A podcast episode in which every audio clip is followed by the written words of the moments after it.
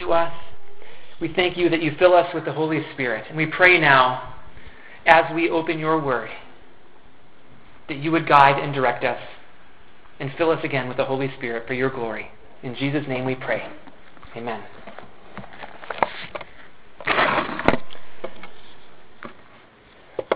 What do you do with a message? If you're like me, you often forget that message. Um, I just have a bad habit of this. Um, oftentimes, people will say to me, "Oh, say hi to your wife when you see her," and I say, "Sure," and I have every intention of saying hi to Christine when I see her again. Uh, and Christine's actually not here right now. She must have gone off into the nursery. But if she were here, I was going to tell her, Christine, oh, there you are. Uh, pretty much everybody in church at one point or another has said to say hi to you. So hi, Christine, from everybody. Um, just in the last week or two, uh, Vicki Jensen and Joanna Hoffman have said to say hi to you. So I now relay that message to you. I have forgotten them. Um, boy, uh, there are lots of things that I forget to do. One of the funny things that I forget to do in my house is um, sometimes we fold our laundry on our main level, but then it goes upstairs into where, where our bedrooms are. And Christine will often say to me, "On your way up to bed, would you just grab a laundry basket?" And I say, "Sure thing, no problem." And, and it really is no problem. I mean, it's just a laundry basket. I can do it. But how many times in a row do I forget to carry up that laundry basket? So now when she asks me, she usually just laughs like. You're probably not going to remember, but if you do, would you take up the laundry basket? Now, it's, it's not that I'm trying to be disobedient or, you know, I'm not trying to be forgetful. It's just that I honestly don't remember. Now, those sorts of messages, on the scale of importance, they're maybe a little bit lower. But what if it was a little bit more of an important message? Like, what if the message was, Eric, you need to pick up Josiah after school and take him to the dentist or something. The bus is not going to pick him up. You need to pick him up. What if I forgot that one? And, and what if Josiah was just sitting at school for like an hour waiting for me to pick him up? Or what if the message was something like, if you don't fix the foundation of your house, it's going to collapse?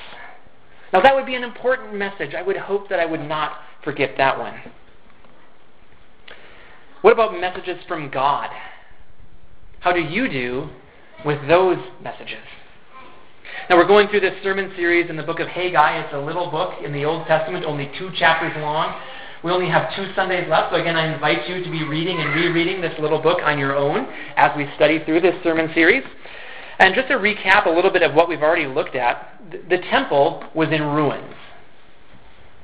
The temple was a really important building in the Old Testament. It was the place where God said he would meet with his people.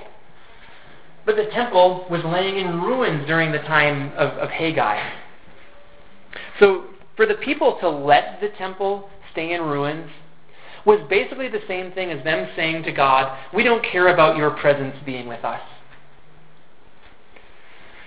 So it wasn't just a matter of a building being in disrepair, it was a heart issue. There was something wrong in the hearts of the people that, so that they did not rebuild this temple so that they couldn't meet with God. And because their hearts needed to be changed, God sent a messenger, Haggai, with a message for them that he expected them to listen to. So, one of the key questions to ask in the book of Haggai as you're going through it is Will the people listen to this message from God? Last Sunday we looked at the message from God and we just kind of left it hanging. And the question Will they listen? Will they rebuild the temple like God had asked them to? Now, what about us? Like I've already mentioned in our communion time, in the New Testament, we don't need a physical temple building. That was an Old Testament deal. That was the way that God met with his people in the Old Testament. But in the New Testament, the reality is that we who know Jesus Christ as Savior and Lord are the temple. That means that the place that God meets with us is among us, in our hearts. So if we are the temple, then we need to take careful notice. How is the temple doing? Or we could ask it this way How is your relationship with God doing? Is it in disrepair, like the temple in Haggai's day? Or are you doing well? Are you worshiping the Lord the way that you should? Those are important questions. And if God had a message for you about your relationship with Him, would you listen? So I, I think that even though what we're looking at is an Old Testament lesson about a physical temple that needed to be rebuilt, there are wonderful applications that we can learn about how our, our relationship with God is going. So today we're going to look at the last four verses of Haggai 1, and I'm going to point out three key words from them and then one key phrase from the passage. So Haggai 1, verses 12 through 15. Uh, if you don't have your Bible with you, it's in the bulletin. Haggai 1:12 Then Zerubbabel son of Shealtiel, Joshua son of Jehozadak the high priest, and the whole remnant of the people obeyed the voice of the Lord their God and the message of the prophet Haggai, because the Lord their God had sent him. And the people feared the Lord. Then Haggai, the Lord's messenger, gave this message of the Lord to the people I am with you, declares the Lord. So the Lord stirred up the spirit of Zerubbabel, son of Shealtiel, governor of Judah, and the spirit of Joshua, son of Jehozadak, the high priest, and the spirit of the whole remnant of the people. They came and began to work on the house of the Lord Almighty, their God, on the 24th day of the sixth month in the second year of King Darius. So again, three key words for you, and the first of those key words, and the clicker just went out again. Is that possible? Huh? We'll see. Uh, we're working on that issue. We're we're getting it fixed. So We'll see if it works again here. There we go. Thank you, Todd. Uh, the first key word is obey. And I want to reread for you the, the first part of verse 12 again. Then Zerubbabel, son of Shealtiel, Joshua, son of Jehozadak, the high priest, and the whole remnant of the people obeyed the voice of the Lord their God. Now, technically speaking, the word here is hear, uh, not necessarily obey, but it's kind of easy to understand where the word obey comes from. And most translations, rightly so, use the word obey because it's not just about the physical process of the sound hitting the eardrums. That's not what God wanted. He didn't want them just to hear His word. He wanted them to act on it. So, parents, it's like the difference between you saying to your kid, clean your room, and your kids actually cleaning your room. And, and kids, let me ask you a question. If your parents go to you and say to you, clean your room, and then three hours later, they come up to you and say, uh, I asked you to clean your room, and you say to them, I heard you. How good is that? Does that work? No. no. Matt, you're not a kid. Come on, you can't answer. What? Went through this yesterday with Matt? Oh, man. uh, no, kids, what, what's a better answer? Yes, I heard you, and I did it. And I obeyed. See, the word obey in this verse means that the people actually intended to do what God asked them to do. And specifically, it says that they obeyed the voice of the Lord their God and the message of the prophet Haggai because the Lord their God had sent him. Now, that's interesting to me. The word of God came through a prophet, through a human being. It was, it was just a human who said it, but the people accepted it as the word of God. Now, prophets didn't always receive such a warm welcome, right? You don't have to read the Old Testament very far to see people disobeying the word of the prophet. But here, they listened to the prophet. And that was one of the main ways, actually, in the Old Testament that God communicated to his people was to send a prophet to give a message to the people so that they could listen and obey. God expected them to do that. And it's pretty interesting. Even in this short book of Haggai, only 38 verses long, uh, I didn't count this myself, I just read this from somebody else, but they said 29 times in 38 verses we read that the word of the Lord came to the people. So God had a message for them, He expected them to obey. And that's a very simple point. But let's talk about us for a moment. How do we respond to God's word? Are you putting yourself in a position to hear God's word? And when you hear from God, do you obey what he has said? A verse that's coming, been coming up repeatedly for me lately is this one from Isaiah 66, the second half of verse 2, where the Lord says, This is the one I esteem, he who is humble and contrite in spirit and trembles at my word. It's one thing to hear God's word. You know, maybe you come to church or you open up your Bible and, and you let the the sound waves bounce off your eardrums, but it's another thing to obey them. And I love this word trembling here. The idea that the, the, the, posture that we should have as we come before God is that of trembling at His Word. And when we hear from it, we should be thinking, what can I do to follow what my God has revealed to me? There's another very similar verse in the New Testament in James 1 says, Do not merely listen to the word and so deceive yourselves. Do what it says. When, when I preached through the book of James five years ago, that was the verse that I picked out as the key verse for the whole book. It's, it's, isn't it great? Don't just listen, do what it says. Now, for those of us who've been walking with God for a while, there's a danger. And I think it's a danger that we all know. The danger is that we would become so comfortable with God's Word that we wouldn't let it change our hearts. You ever felt that before? I, I've even heard my uh, seven year old say it. Oh, I've heard that before. So, what about us, we who've been walking with the Lord for a while? Do we continue to let the Word of God have its intended effect on our hearts? The Word of God is living and active. It is not just like a TV show that we say, oh, I've seen that one before. It is meant to change our hearts. So, for those of you that have been walking for a while, maybe it's even a little bit more difficult not to just listen to the Word, but to also do what it says. So let's not just hear God's word, let's do it. Because the truth is, either we will obey God's word now, or we will be judged by it later. And think about that for those of us who've heard it for a while. We know it. We're even saying in our minds, oh, yeah, I've heard that. We're responsible for doing what it says. Okay, so I have two points of application then in this regard. The first point is put yourself in a position to hear God's Word. A couple of tips on that. One would be read your Bible. God, in His mercy, has given us His Word in written form in our hands. We have it right in front of us. One of the very first things I remember as I started to walk with God was this idea that, wow, if God has given His Word to me, then I want to get to know it. And I made a commitment very early on to spend time every day reading the Bible. And, and it's been a good thing for me. And I, I try to do it. I, I don't always do it, but I want to do it with an attitude of prayer and with an attitude of trembling before God. But then also, I would encourage you to, to put yourself in a position where you will hear other people teach the Word of God to you.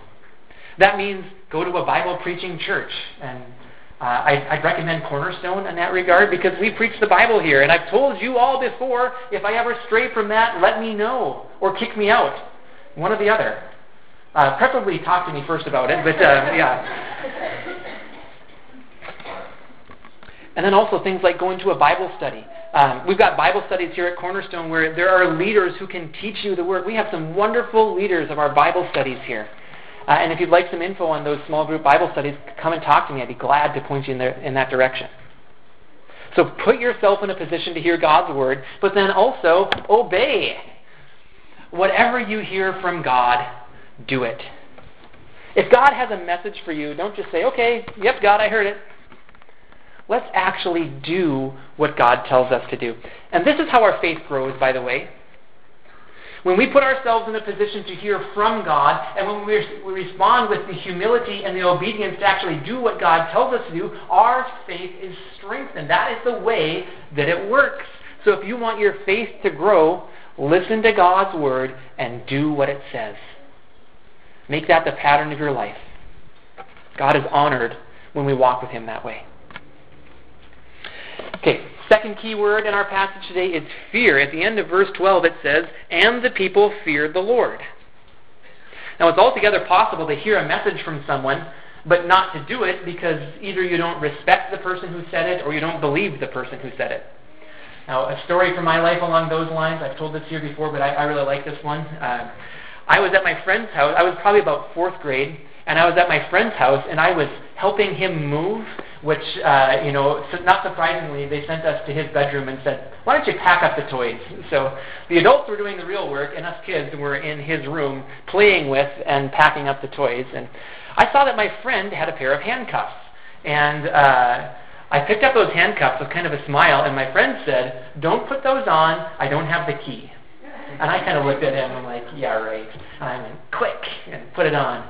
Thankfully, I only put it on one arm because my friend then looks at me and says, Why did you do that? I really don't have the key. And at that moment, I bore in my body the penalty of my own sin. And I was in that handcuff, and he did not have the key. And I'm like, great, now what do I do? The rest of my life here, going to have a handcuff on my hand? That'll be good. Um, but thankfully, my friend was MacGyver, and uh, he got a, the metal part off of a clothespin and, and took that thing in there and got it out. But uh, the problem, it took a while though. Um, the problem was that I did not fear those handcuffs the way that I should have. I thought, oh, toy, hand, toy handcuffs, come on, no problem. But that's not the way it worked. Now, we're talking about fear, and the question we have is should we fear God? Should we? Well, the simple answer is that the Bible says yes, we should fear God. Now, some of you might be thinking about a verse in the New Testament. I, am sure most of you, right? You're thinking about 1 John 4:18. It just popped right into your mind. Well, um, maybe some of you are thinking it says there is no fear in love, and it says perfect love drives out fear. Now, some people might look at that verse and say, well, wait a second. If God loves us, does that mean that there's supposed to be no fear? Well, if you look at that verse in its context, John is talking about the fear of judgment, the fear of not getting to spend eternity with God. Now, praise the Lord in Jesus Christ, we do not have to have that kind of fear. Because Jesus died for our sins, anyone who receives him as Savior and Lord can have complete forgiveness of our sins. That is, if we recognize before God that we're sinners, if we come before Him and confess our sins and say, God, I'm sorry, would you please forgive me? And if we give our lives to Jesus, recognizing that He is Lord, He is Master, then we are forgiven. And we need not fear death. We need not fear hell. Because God doesn't want us to live in that fear of what will happen to us. Because He's sent Jesus for us.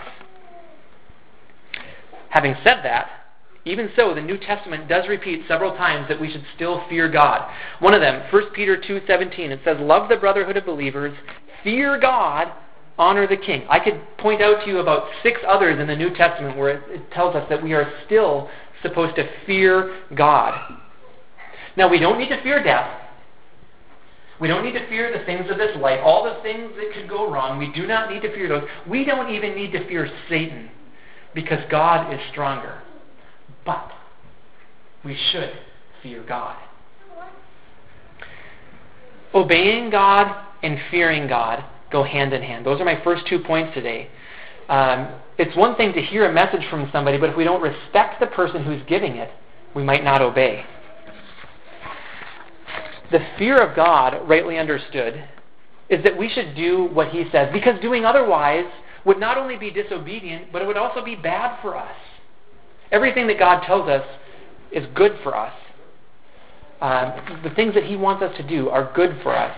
So we should fear Him and obey Him. And positively, this kind of fear reminds us to keep seeking God. This kind of fear reminds us, oh yeah, I better meet with God. I dare not go too long without meeting with God because I need to hear from Him, to hear what He has for me. This kind of fear helps us to turn away from sin. Um, I want to show this to you from a couple of Old Testament verses. In Deuteronomy 5, Moses reminded the people of God's commands for them. And when God gave his commands, do you remember this scene? He, he's speaking, and the people are around the mountain, and they hear the voice of the Lord. And remember how, what, how the people responded? They were terrified. And they said to Moses, I'm paraphrasing here, but they said to Moses, um, Moses, we like uh, that God has given us His Word, but we don't like hearing His voice. Moses, would you please go and meet with God, hear what He says, tell it to us, and then we will obey, but don't let us hear His voice again because we think we might die if we do. How do you think God responded to that? It's pretty amazing, actually. In Deuteronomy 5:29, God said, "Oh, that their hearts would be inclined to fear me and keep all my commands always, so that it might go well with them and their children forever." God saw that the people feared him, and he thought, that's the way they should respond. Another similar verse in Exodus, actually the, the same context, just in a different book of the Bible. The message there is do not be afraid. God has come to test you so that the fear of God will be with you to keep you from sinning. Isn't that interesting? In the same verse, do not be afraid, but the fear of God is supposed to be with them. Why? to keep them from sinning. You see, having a proper fear of God helps us to stay away from sin. I hope you know that. I hope that one of the reasons that you, when you're tempted to sin, that one of the reasons that you say, I don't want to sin right now, is because I don't want to cross the Lord. I don't want to set myself up on the wrong side of Him. And in that sense, we should keep this fear even I heard one theologian say call it a terror of the Lord. It's like a parent yelling at their child, "Get out of the street." The, the child might then come to the parent and say, "Why did you yell at me?" Well, and the parent would just say, "Because you were in danger, and you need to have proper fear uh, for the street, but also proper fear for the parent." That a child is supposed to listen to what their parent says. So to fear God, it means to respect Him as God. And if you were to ask most Christians, that, that's what they would say. In fact, you might want to try this out. You might want to go to some of your Christian friends and say, what does it mean to fear God? I bet most of them would say it means to respect God, and it does mean that. But it also means to fear Him. It also means to carry with us this sense of, I do not want to disobey God because I would be concerned about what would happen if I did. Our God is the judge. Now we know that we don't need to fear judgment because he sent Jesus Christ, but even still, we shouldn't want to do those things that God has said we shouldn't do. And again, positively speaking, this kind of fear of the Lord helps us to remember to keep seeking God. So, application point here is there anything in your life right now that's dishonoring God? We should have this fear of God such that we don't want to dishonor or disobey Him. So, is there anything going on in your life right now that if God were to just kind of show up next to you and say, hey, what's that all about? That you would know is not right. When we sin, it shouldn't feel right because we're dishonoring the Lord of Lords. So having a proper fear of the Lord will help us to flee from sin. Now, when we sin, we know that we can come to God. He loves us. And, and we can come to Him for forgiveness. But we should also remember that it's a bad deal for us to disobey God. It doesn't go well for us when we do. And like Isaiah 66 2 said, God esteems those who tremble at His word. So let's respect God so much that we fear Him rightly. Okay, third key word here is the word work. Look at verse 14. So the Lord stirred up the spirit of Zerubbabel, son of Shealtiel, governor of Judah, and the spirit of Joshua, son of Jehozadak, the high priest, and the spirit of the whole remnant of the people. They came and began to work on the house of the Lord Almighty, their God. Husbands, let me ask you a question. What is still left on your honey-do list? Uh, you, you husbands all have a honey-do list?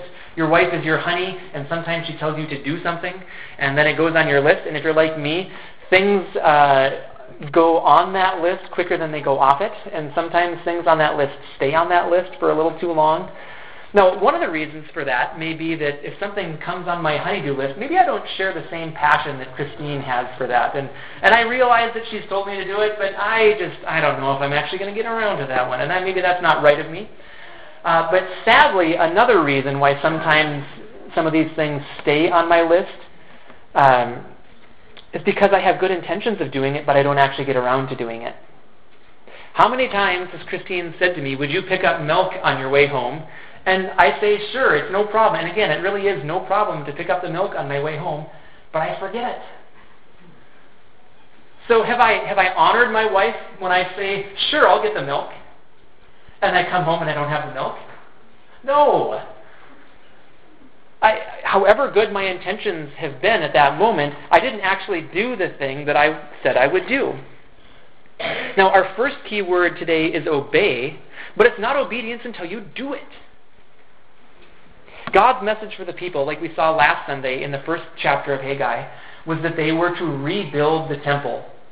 And praise the Lord, in verse, 50, uh, verse 14, the people actually did it. They got to work. Again, one of the kind of the few times we see this in the Old Testament where so quickly the people respond with obedience to God's message.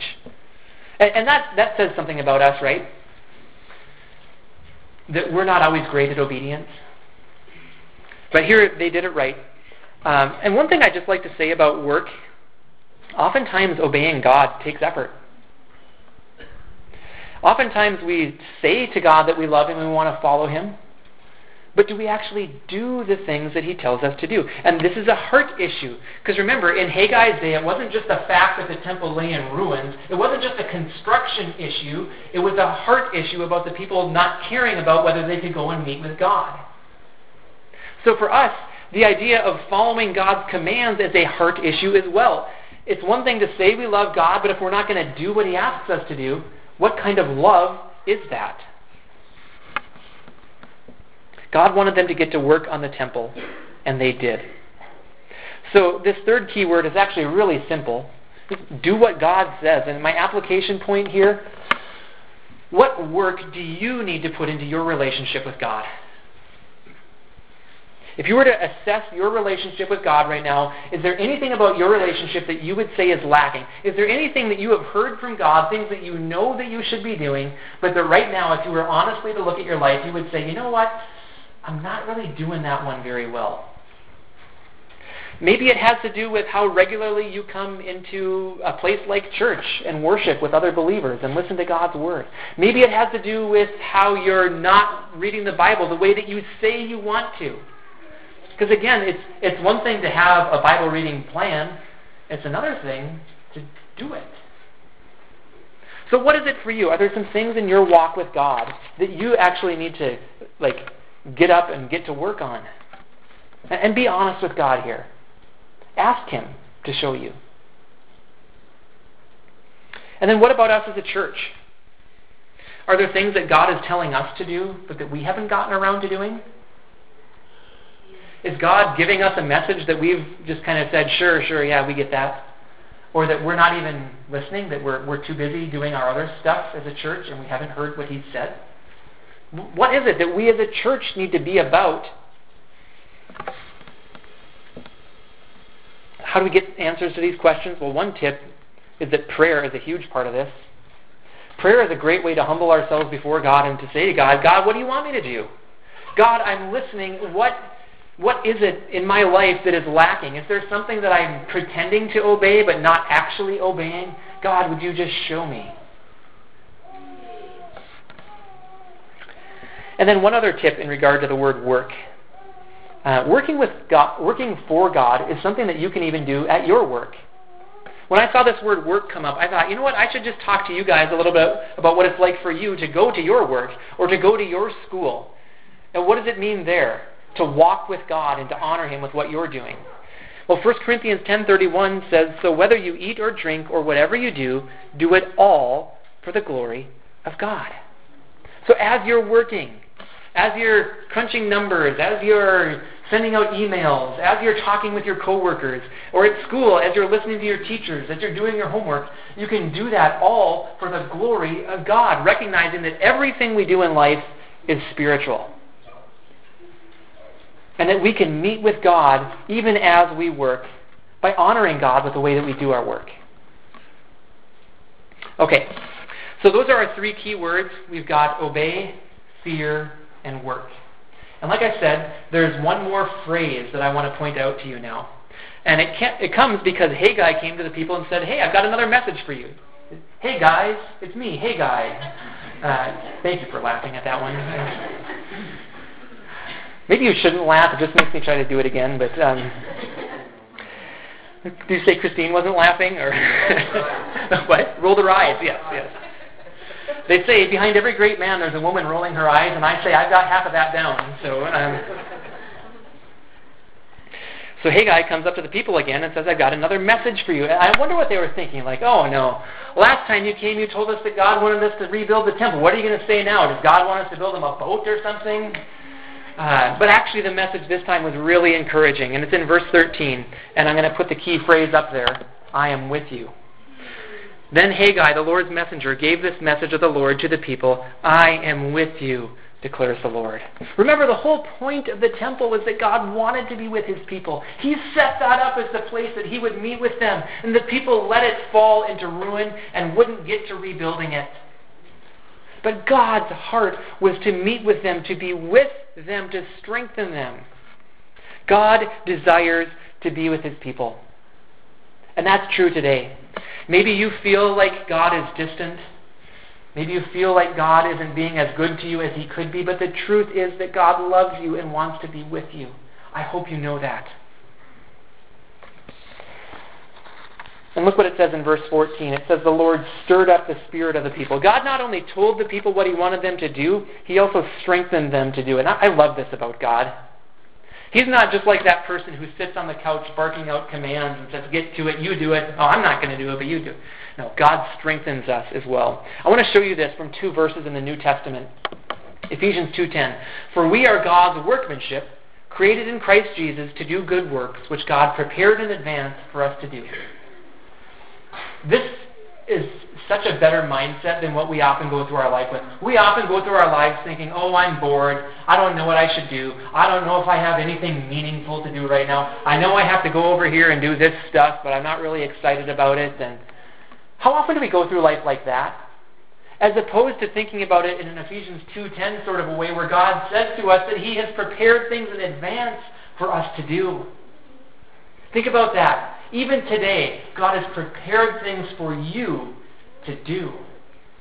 Meaningful, purposeful things for us to do. But He doesn't just tell us to do them. Look at this prayer in Hebrews 13. May the God of peace equip you with everything good for doing His will, and may He work in us what is pleasing to Him through Jesus Christ, to whom be glory forever and ever. Amen. So God doesn't just tell us to do stuff, he wants to strengthen us, to equip us to do His will. And it says in there that we can pray that He would work in us what is pleasing to Him. I want to walk around with that mindset. Instead of this, I don't know what to do. I'm bored. I don't want to do that thing I'm supposed to do.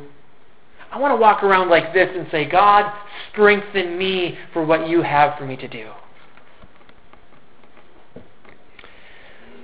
God's presence in the book of Haggai strengthened the people to do the work that he wanted them to do. Now, think about this. I, I, mentioned last week that the people in 536 BC started to rebuild the temple, but then they stopped, and it wasn't until 16 years later when Haggai came and told them to start again. Why did they stop? Well, if you read Ezra 4, like I told you to do, uh, you would see that there were enemies around them that, that stopped them, that intimidated them, that even compelled them by force to stop building the temple. So that the people looked at the problems around them and thought, okay, we're going to stop. Where should have their gaze gone? Should have gone up to God, and if God wanted them to rebuild, it didn't matter who was against them. That we sang that in the song today, right? If God is for us, who can be against us? Romans 8:31 says exactly that. And you know what? There is an answer to that question. If God is for us, who can be against us? Well, People can be against us, but it doesn't matter. If God is with us, He can strengthen us to do what He calls us to do. And that's all the strength that we need. I want to encourage you with that. We may go through our lives feeling that lack of purpose or feeling like we're not equipped to do what God wants us to do. But the message from God is, I am with you. And that's not just a message for the people in Haggai's day. It's a message for us as well. Uh, let me show you another verse. Second Chronicles 16:9. For the eyes of the Lord range throughout the earth to strengthen those whose hearts are fully committed to Him. So God is looking even now for the people whose hearts are fully committed to them. And what will He do when He finds them? He will strengthen those people. Remember, the truth of the temple is that God longs to be with us. I would say that God's presence with us is the biggest blessing in the Bible. Whether you think about that right now, I can have a relationship with God right now, or whether you think about eternity, I can spend eternity in God's presence. That is the biggest blessing in the Bible God with us. I started to make a list this week of all the verses in the Bible in which we see the promise of God with us, but I stopped because there were so many. Let me just remind you of two really important ones, though. Matthew 1.23, a Christmas verse. The virgin will be with child and will give birth to a son, and they will call him Emmanuel, which means God with us. That's why God sent Jesus. So that God could be with us. Not that God would be against us, not that God would be distant from us, but that He would be with us. And that happens through Jesus. It also happens, God's presence with us, through the Holy Spirit. Look at what Jesus said in John 14. And I will ask the Father, and he will give you another counselor to be with you forever, the Spirit of truth. God's presence with us to strengthen us for all that he has for us. It is an amazing truth. It's the truth of the temple. And in the New Testament, we are the temple. God with us. so that we can confidently say what God desperately wants for us to know God is with us. He wants us to be with Him forever. So, what's our part? Our part is to obey Him, to fear Him, and to get to work doing the things that He has asked us to do. But we don't do any of those things in our own power because it is the power of God that strengthens us to do those very things. It comes from the heart of the God who loves us so deeply that He wants us to be with Him. And this isn't just about tasks to do. It's not just about the physical process of rebuilding a temple. It is about a love relationship with the God who loves us. God's presence with his people. God longs to be with us. That was true in Haggai's day, and it's true today. So let's be people who seek God, who love him so much that we hear and obey, that we fear him enough to do the things that he has asked us to do. Let's trust that He will provide us with everything that we need. And knowing that He wants to be with us, let's enter into His presence regularly to let Him do His wonderful work of transforming our hearts. Would you pray with me? Father, we thank you that you want to be with us. That that was why you wanted the temple to be built, why you wanted it to be rebuilt. It's why you sent Jesus. It's why you send the Holy Spirit. God, I pray that we would be people who seek you, who regularly enter into your presence, and that when we're there, God, that you would transform our hearts. But God, when we hear from you in your presence, in your word, wherever you speak to us, we pray that we would be people who not only hear but also obey. And we pray that that would come from hearts who fear you, who respect you and honor you enough to know that we want to obey. And God, would you strengthen us to get to work doing the things that you want us to do? But God, help us to remember that this all comes from your heart of wanting to be with us. So we praise you, God, for Emmanuel. We praise you for the Holy Spirit. We praise you that as your children, we can be with you forever. In Jesus' name we pray. Amen.